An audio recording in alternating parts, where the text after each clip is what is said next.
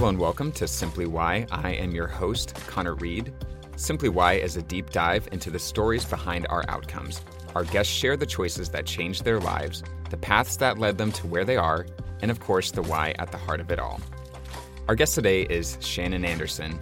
Shannon is a former teacher of 25 years and now a children's book author and speaker. She has published 15 books with titles such as Y is for Yet, Penelope Perfect, Too Shy to Say Hi, and most recently, I Love Strawberries. She graduated from Indiana Wesleyan University with a master's degree in education and was one of the subjects in our IWU is How commercial spots. Shannon, thank you so much for being on the show. Thanks for having me. I'm excited to be here. All right, well, we'll get started off with the hard, really intense questions first. Just get them out of the way. first off, pizza or burgers? Oh, pizza. Alliterations or rhymes? Ooh, that's so hard. Well, can't we have alliterated rhymes? Ooh, good answer. Winnie the Pooh or Curious George? Mm, Winnie the Pooh. Good choice. All right. Your books for children aren't just about kind of like a moral of the story in the sense that whenever I was growing up, I read like Roald Dahl, where it's like, don't eat too much chocolate. don't swallow chewing gum. Don't chew gum, you know, that sort of a thing. But that a lot of your books are like it's okay to fail. It's okay to struggle through these parts of life because it's not easy. Right. I mean, actually, sometimes when we fail in our process of learning, it strengthens us and makes us do even better, learn even better, and remember more about the experience. So I want kids to understand that. That's part of why I wrote Penelope Perfect. I don't want kids to be perfectionists and feel like the expectations from their parents, from their teachers, from the world is that they have to do things perfectly. Instead, it's all about, you know, trying new things and trying to just become better to make progress. So obviously, education is a big part of your career. Where did that spark of wanting to be an educator and realizing how that also ties into your own personal education, where did that come from? I always was one of those that just loved learning. I am a forever nerd. And I mean, even now, I still am constantly taking classes, workshops. I've always just kind of been wired that way. A pivotal moment for me in deciding to be a teacher was when I was able to help my own mom when I was in high school to get her GED and saw the power of an education and how that can make a difference. It just felt really good to be able to help someone through that and then I knew in high school that I wanted to be able to do that for kids, like for the rest of my life. That's also quite a task, too. I've done a little bit of substitute teaching before, and substitute teaching kids is not an easy task at no. all. So, what made you decide that you wanted, especially, to teach kids? I've just always had a love for kids. I think it's their natural curiosities and that they still have that love for learning they just are so inquisitive and at the college level that's when they're preparing to jump off into their careers so they again see that value in learning things that they're going to be using and they can they're close enough to that finish line that they do understand this is important and so you again have those active participants that are excited to learn that information because it's specific to what they need and that's also very apparent in your books as well, like just with I Love Strawberries, of just like wanting to learn how to grow strawberries. And how did that tie into you wanting to also be a children's author and putting those themes in your books? Well, part of what inspired me for becoming a children's book author, there were a lot of things. One of them was I was an early reader and just loved reading. Like my mom has pictures of me reading on my little blow up couch and then my high school job was working in a public library. And our library was two floors. The upstairs was the adult section, and the downstairs was the children's section, the whole downstairs. And I was fortunate enough to be put in the children's area. And so I would get done with school and come in and take over from four until eight o'clock when the library closed. And so I got to essentially be the children's librarian for the evening. And I loved it when families would come and the parents would go around and look around upstairs, but they would just send their kids down to me and I could match them to a book. If I was done shelving books for the day, I could sit and read with them. But another thing was when I was a fifth grader, we had a school wide writing contest. And it was in preparation for an author that was visiting our school. And it was the first author visit that we had had since I was in elementary school. And I remember her getting up in front of the gym. We were all seated on the floor. She was holding a copy of her book, but she was also holding my little book I had made for the writing contest. And then she announced that I had won the school wide writing contest. I got an autographed copy of her book.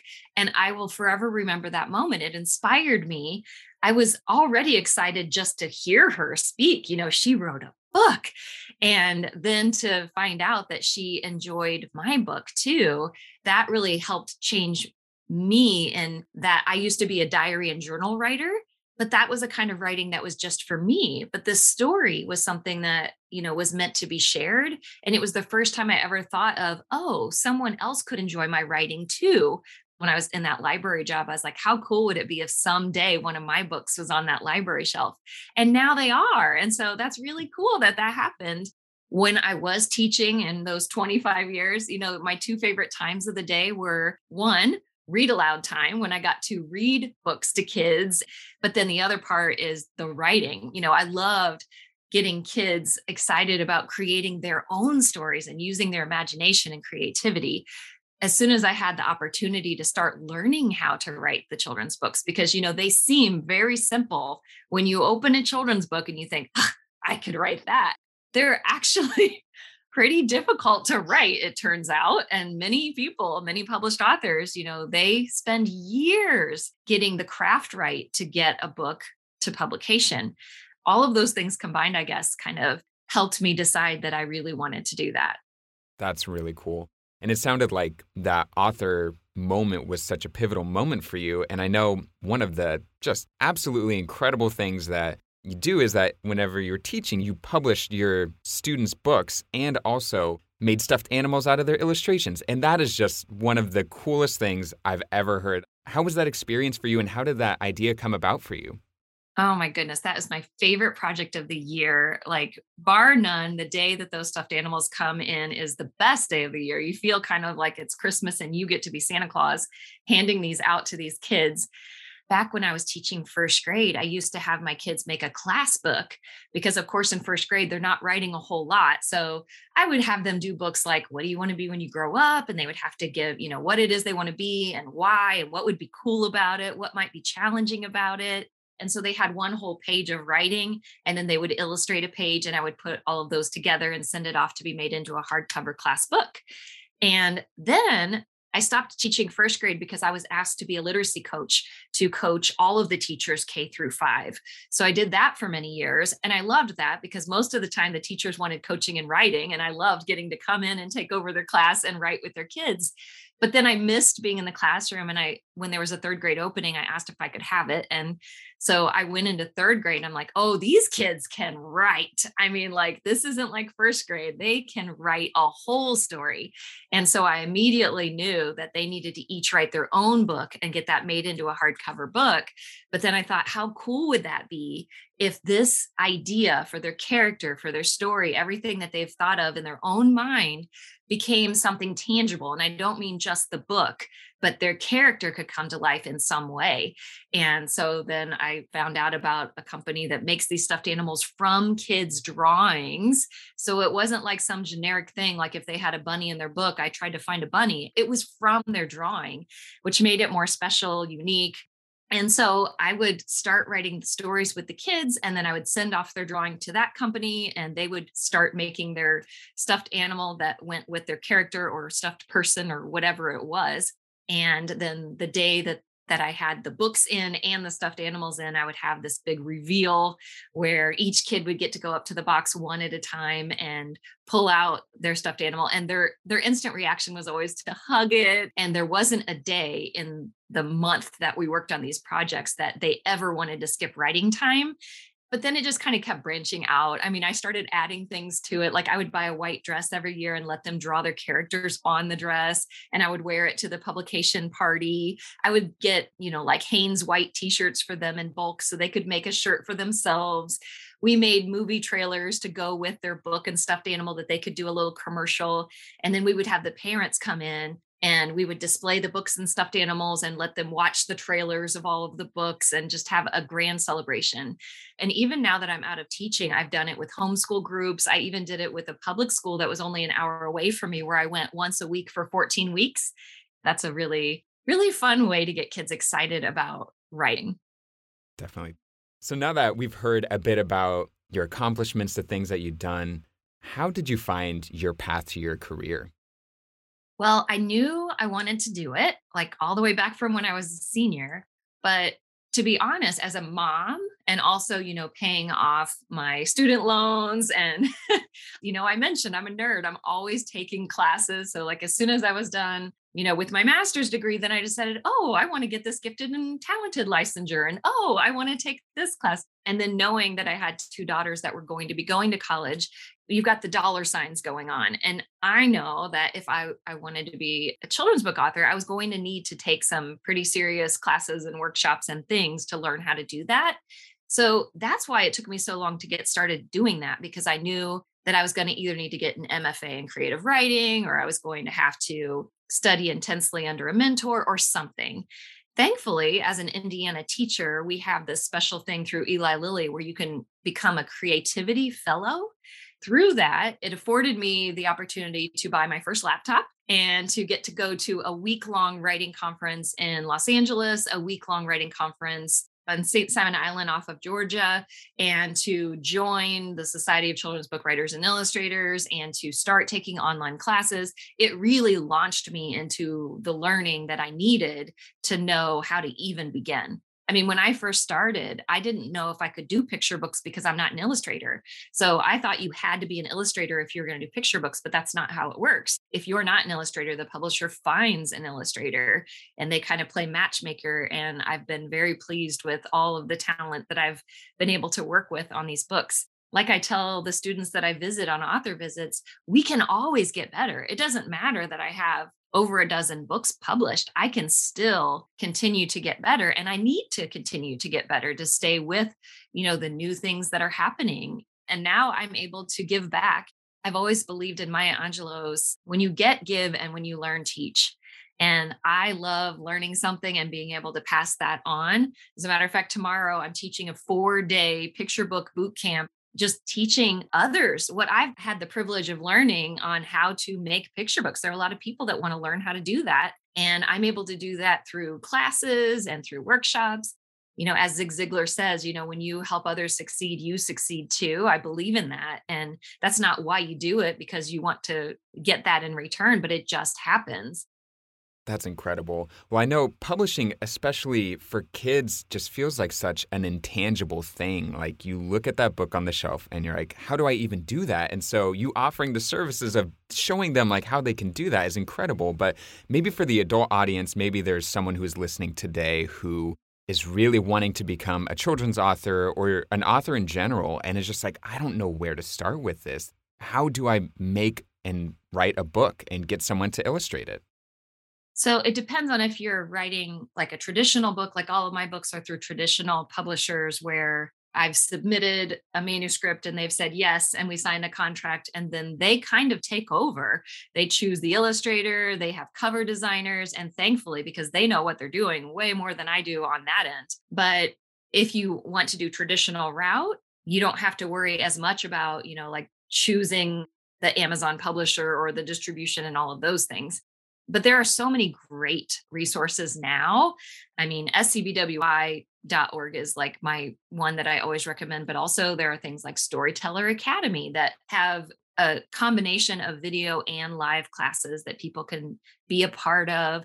Companies like Reedsy, where you can um, learn through videos, but you can also be mentored and critiqued by people in the industry.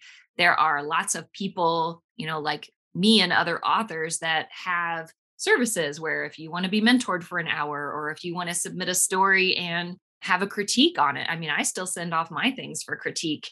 That's another really powerful way to move your writing to the next level is to have a critique group. Many times you'll have something in your own mind that sounds good, but then when someone else reads it and they point out a few things, you're like, "Oh gosh, I didn't even, you know, notice that or oh, this is actually terrible. I need to change that." And that is really helpful too. And I've gotten really close with my critique group. as an educator, I'm assuming that education has played a substantial part in your career. So, is there like an element from maybe a course you took or at some point in your education that you just apply all the time or you think is just absolutely essential to your career? It's kind of one of those things where like all the puzzle pieces start fitting together. And then when you notice pieces you're missing, that's when I reach out and find that workshop or that YouTube video or whatever. But I think going through my education classes, both in my bachelor and my master's degree, helped so much because when you choose a degree, it's more focused.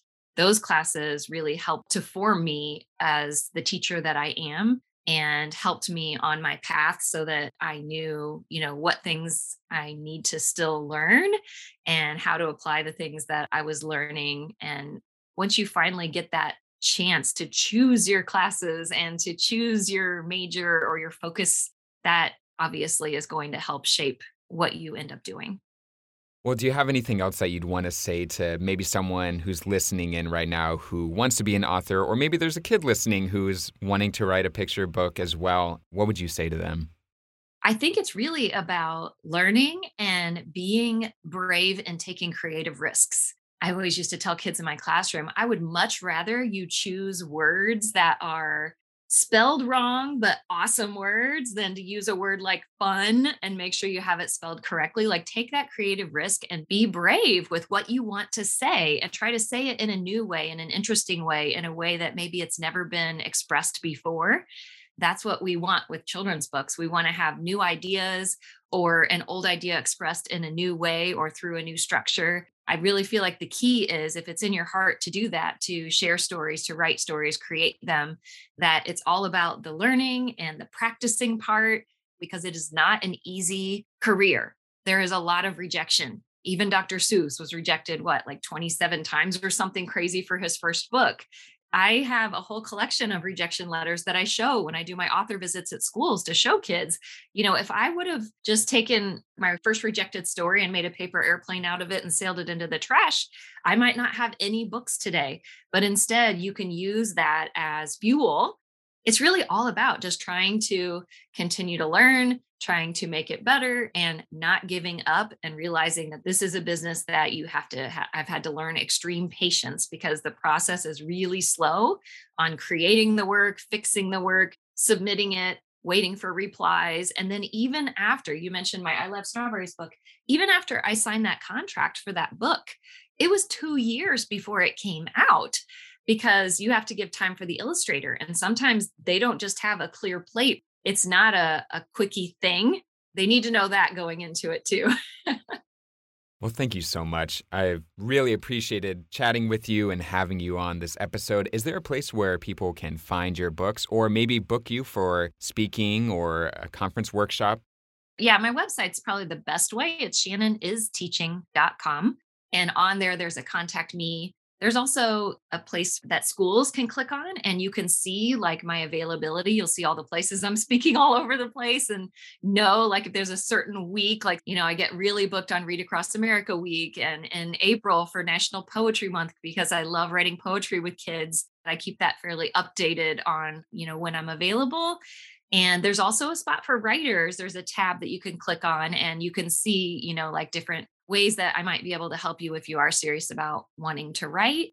Another thing I enjoy doing is I still love teaching. And so when I go to an author visit, it's not just me presenting about what it's like to be an author and about my books. I also go into the classrooms and write with the kids. Many times, schools will have me come for two days one day for the kids and one day for the teachers.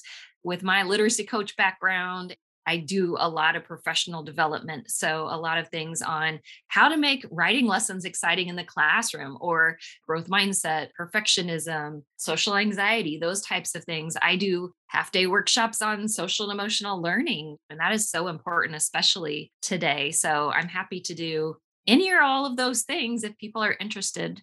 Hit the contact me tab. Great. Well, we'll definitely make sure to provide a link to that in our show notes. Shannon, thanks again for being on. Thanks for having me, Connor.